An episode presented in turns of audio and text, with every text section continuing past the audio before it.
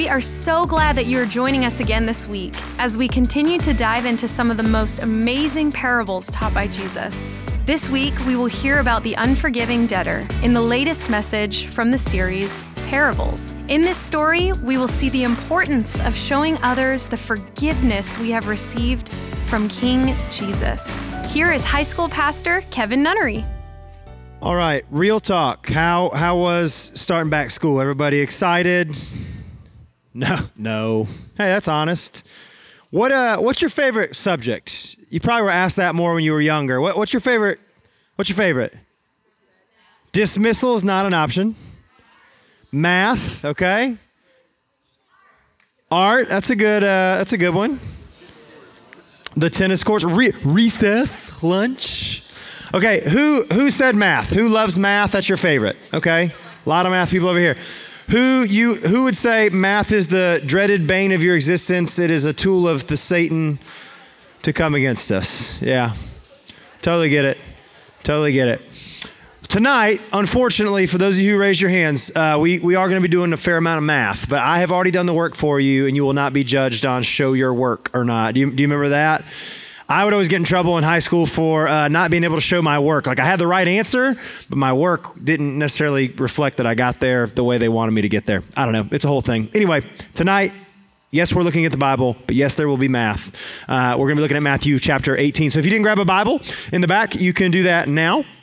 Uh, and we also have handouts uh, for you as well. Is it a little dim in here? Is that just me?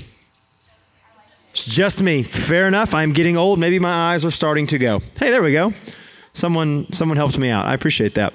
Matthew 18, 21 through 35. We are in week two of our series, Parables. We're going to be looking at stories that Jesus told, just while some people are still moving to stay on theme. Does anybody have a teacher you know that if you can get them to telling stories, like that that's the class. It's it's a wrap. I see some head nods. You're like, if we can just ask them what they did this weekend, that's 30 minutes gone, right? It's actually a terrible thing to do in class, but you know, you do you. Uh, we're looking at stories. Jesus was not distracted by these stories. He told stories on purpose. He told stories to illustrate uh, some key principles. And stories are more memorable than just making flat statements. So tonight, we're going to look at this story. It's called the parable of the unforgiving debtor. And so we'll walk through and just unpack a little bit of it at a time. Matthew 18, beginning in verses 21 and 22. Then Peter came to him, Jesus, and asked, Lord, how often should I forgive someone who sins against me? Seven times? No, not seven times, Jesus replied, but 70 times seven. Uh, in July, we did a series called Sorry. We talked a good bit about forgiveness, and tonight we'll kind of underscore some of those things. Uh, one of the questions I asked you last month was Is this literal? And the, and the clear answer is no. Jesus is not saying forgive somebody who can do that math real quick. Jesus is not saying forgive 490 times and on the 491st time, like they're dead to you. That's not what he's saying. He's making this example that we should continuously forgive people. It's a big deal. So if you've got your hand out, number one for you tonight is a question How much should I forgive? How much should I forgive? And you may have never actually thought about it in those terms, but a lot of us do have a limit. Maybe you even said that, like, hey, I'm at my breaking point. Hey, I'm at my limit. Hey, I just have to kind of walk away, like, I'm done. Maybe someone said that to you. Maybe you just continuously sabotage that relationship and they're just like, hey, you know what? I'm out. I can't do this anymore. Like, you've crossed the line that I can't. I can't forgive you anymore. I can't walk with you anymore. We can't be close anymore. You got to ask yourself, how much should I forgive? If what Jesus is saying tonight is to be taken uh, and applied to our lives? The answer is quite a lot. Quite a lot. So we keep reading. Jesus is going to set the table for this story. He says, Therefore, the kingdom of heaven can be compared to a king who decided to bring his accounts up to date with servants who had borrowed money from him. Okay? Does everybody understand the setting? And let me be very clear before we dive all the way in. This is a made up story. These people are not real. Jesus is saying, like, hey, it would kind of be like this made up scenario, but just imagine if you can. There's a king, and he has servants, and some of them owe him money. And so he decides it's time to collect. Let's bring them in, and I'm going to get my money right. I'm going to get my books right. All right, so this is a made up story to teach a point.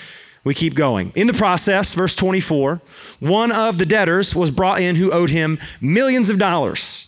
He couldn't pay, so his master ordered that he be sold along with his wife and his children and everything he owned to pay the debt.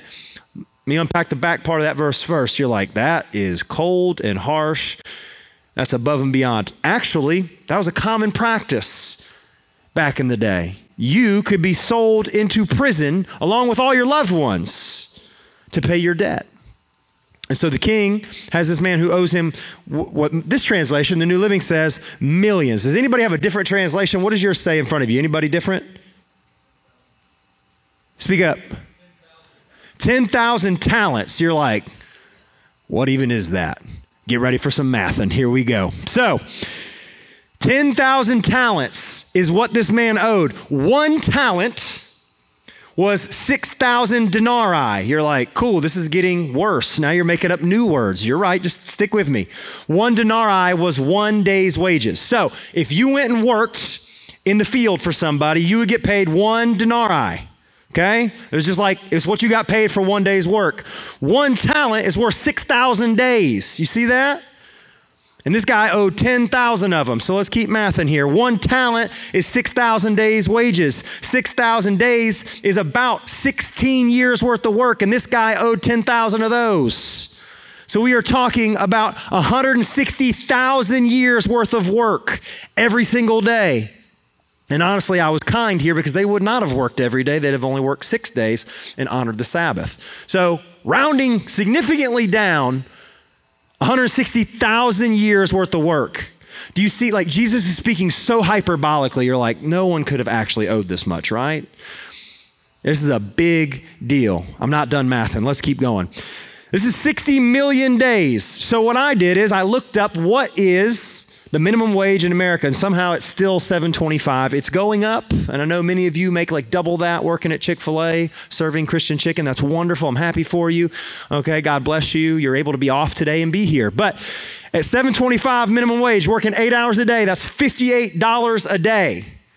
So if we take $58 a day times 60 million days, millions is actually kind of a poor translation. We're looking at close to three and a half billions with a B. You see that? This is a massive debt.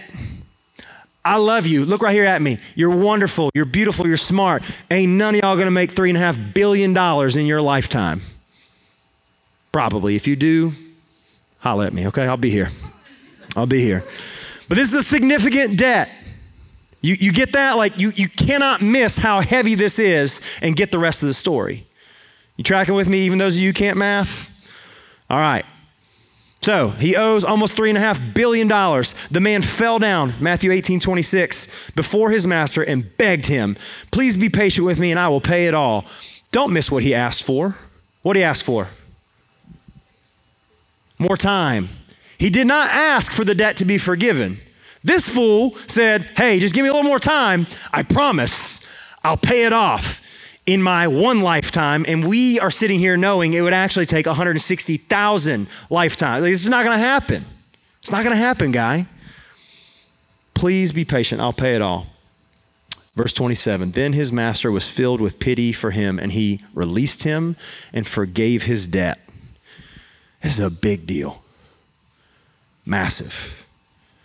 Number two on your handout tonight is this Christ's forgiveness is radical. Christ's forgiveness is radical. Here's what I'm afraid we do sometimes we come in church and we sing these songs about grace and mercy and forgiveness, and we look at these scriptures and we're like, yeah, yeah, cool, cool, cool. I get it, I get it, I get it. Or, yeah, I get it, Kevin. You talked about this last month. Now you're talking about it again. You must be out of new material. False.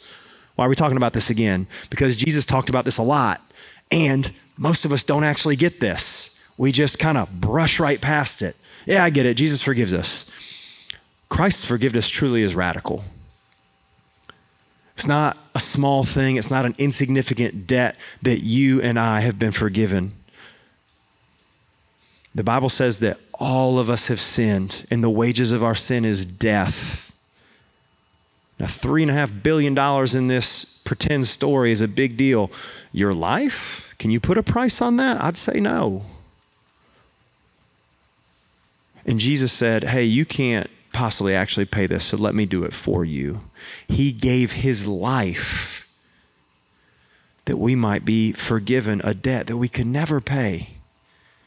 And so when we come in here and we look at scripture like this, we sing songs about forgiveness, man, don't don't get such a hard heart that you move right past it.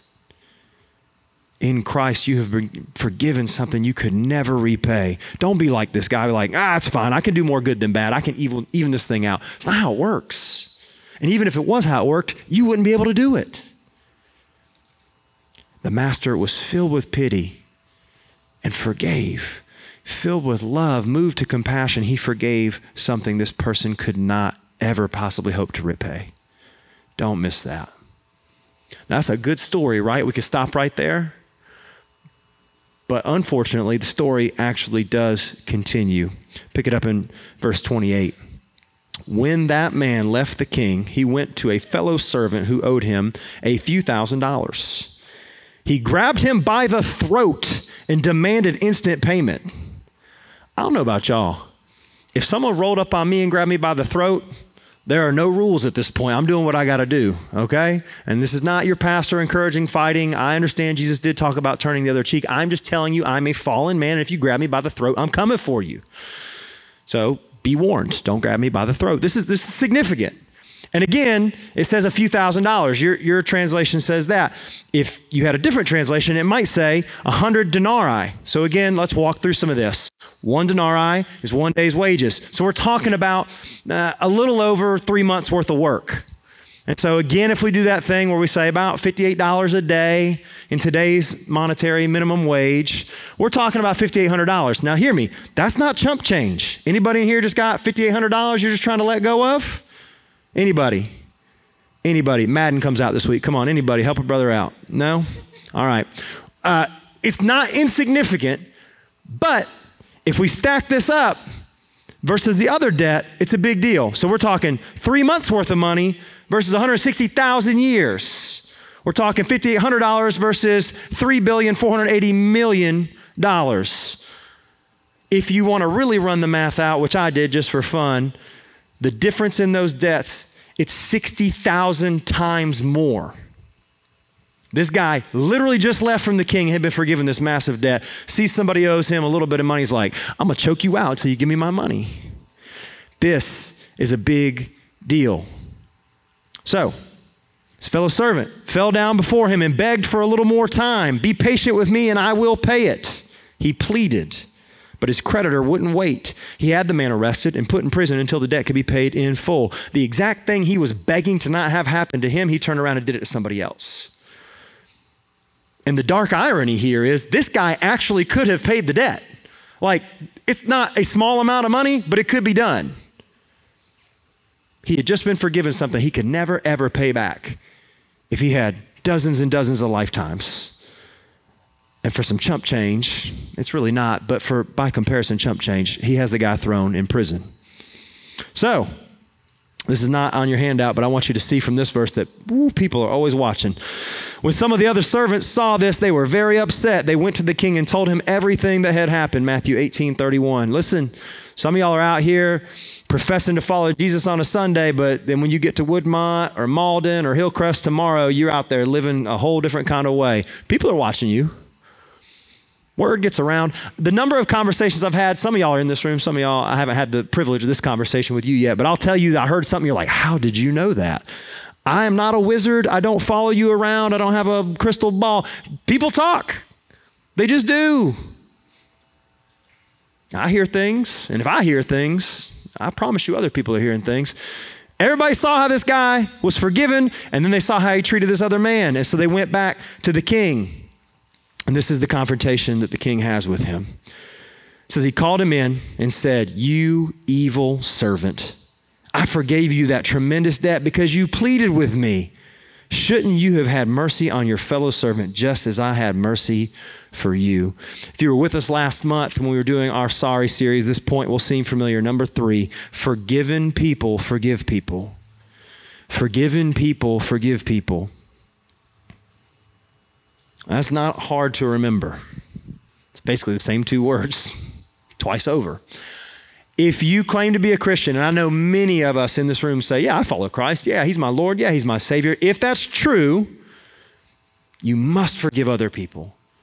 And it doesn't mean that it's easy. It doesn't mean there's not deep wounds. It doesn't mean you might not need some counseling. It doesn't mean you might need a mediator. It doesn't mean that it's going to be a perfect restoration of the relationship. But you got to forgive. Forgiving people forgive people. This guy had been forgiven so much and would forgive so little to others. If you claim to follow Christ and this is how you want to live, do me a favor. Stop claiming to follow Christ. Because your witness, your reputation is doing us no favors as we try to advance the kingdom. Better yet, start to embrace this forgiveness and show it to other people. You have been forgiven a whole lot if you're a Christ follower. We are called to do the same. The story has kind of a grim ending. Um, it actually gets pretty rough for this guy. The angry king sent the man to prison to be tortured until he had paid his entire debt. That's a, that's a little extra cherry on top. It wasn't just prison, he's now being tortured in prison until the debt had been paid. And what do we say? Can this debt be paid? No. So this man is being tortured for the rest of his life. Pretty grim. And then Jesus goes, That's what my heavenly Father will do to you if you refuse to forgive your brothers and sisters from your heart.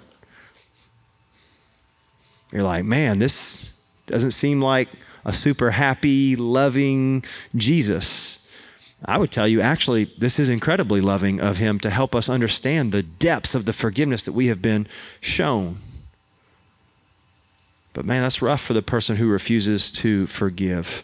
You see, you got a box on your handout for your bottom line. It's this forgiveness changes everything. Forgiveness changes everything. You know this. You've experienced it in your relationships. Sometimes you get into stupid arguments with somebody, but because you love them, you choose to overlook it and forgive. I just went on vacation. I literally drove straight back from the beach, dropped my family off, and came here. I took a shower. I smelled pretty bad. Um, here's what I want you to know when you vacation with little children, it is stressful. Adults in the room would say amen, but y'all don't have to do that. I, I don't need your amen because I know it's true. I just lived it for four days. Today we stopped to get some lunch on our way uh, back from the beach. We had leftovers because, of course, what we ordered for my son that he told us he wanted. He didn't want. Anybody ever seen that happen? I know, right? It was spaghetti. And uh, we got in the car. I like to keep my car very clean.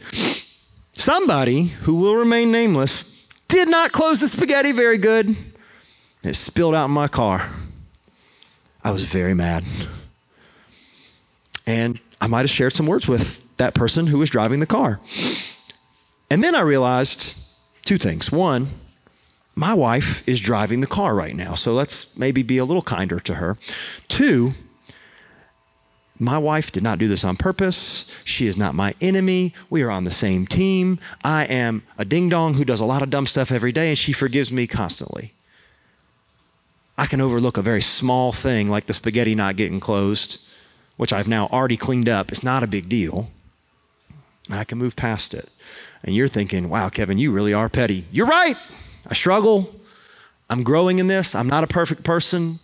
I have a lot of growth that I need to work on in forgiving people. And you're like, that, again, that's so stupid. There's nothing even to forgive as an accident. You're right. I'm just trying to be honest. But you do the same stuff. You're petty too. Sorry. Like you are. You hold on to slights and perceived wrongs and you just won't let go of them when you've been forgiven so much more. Your sins put Jesus on the cross. I'm not trying to beat you over the head or make you feel bad. I'm just telling you, your sins put Jesus on the cross. And if you are walking in the forgiveness of a relationship with Jesus, my friend, we got to be willing to extend some grace and mercy and forgiveness to other people. Because forgiveness changes everything. It changes your relationship with God, and that should change your relationship with others. So I'm going to invite the band to come back and, and, we're going to sing about this grace. And I've already told you, sometimes we sing about this and we just move right past it. And I don't want you to do that.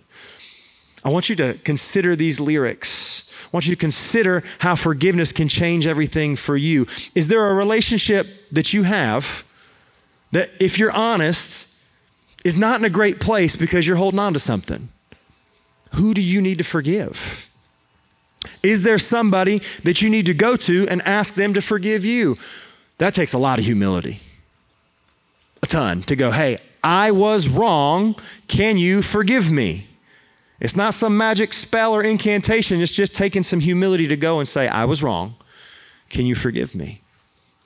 I imagine that's true for a lot of us. We need to ask for some forgiveness or go show it. But even more important than those earthly relationships and the forgiveness that takes place there, somebody in this room might need to experience the love, the grace, and the forgiveness of Jesus for the first time. If that's you, can I just tell you again, there's no, there's no magic spell. There's, there's nothing that you have to say. You don't have to walk an aisle, do it a certain kind of way. You can just pray and tell God, I was wrong. Can you forgive me? Start there.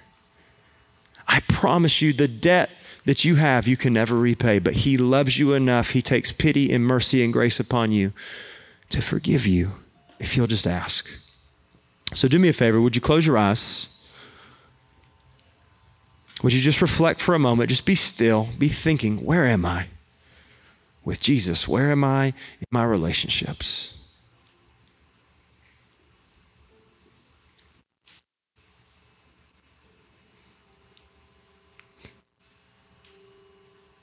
God, as we enter into this time of worshiping you, let us not worship just with our lips, but with our hearts, our souls, and our minds. If there is someone here who needs to experience your forgiveness for the first time, Jesus, I pray that you would give them the courage to just say to you that they were wrong and ask you to forgive them. We rejoice because we know you are faithful to demonstrate that grace and that mercy and that compassion. You will always forgive us because you will always love us. Help us, Jesus, to live out of that forgiveness, to show to others the forgiveness that's been shown to us. Help us not to be like this man in this story with a bitter, selfish heart. Help us to love our family and forgive them. Help us to love our friends, our teammates, our coworkers, our classmates, and forgive them. Give us the courage and the conviction to go to others and ask them to forgive us. Holy Spirit, we sang earlier that we wanted you to fall like rain. Be present in this moment, convict us and lead us as we sing. We love you. It's in Christ's name. It is so important to remember how much we have been forgiven. A few weeks ago, Pastor Kevin reminded us that forgiven people forgive people. So, in the light of the immeasurable debt that we have been forgiven, we can and should forgive others. Read through Matthew 18 21 through 35 this week and look for opportunities to practice forgiveness because forgiveness changes everything. Have an amazing week.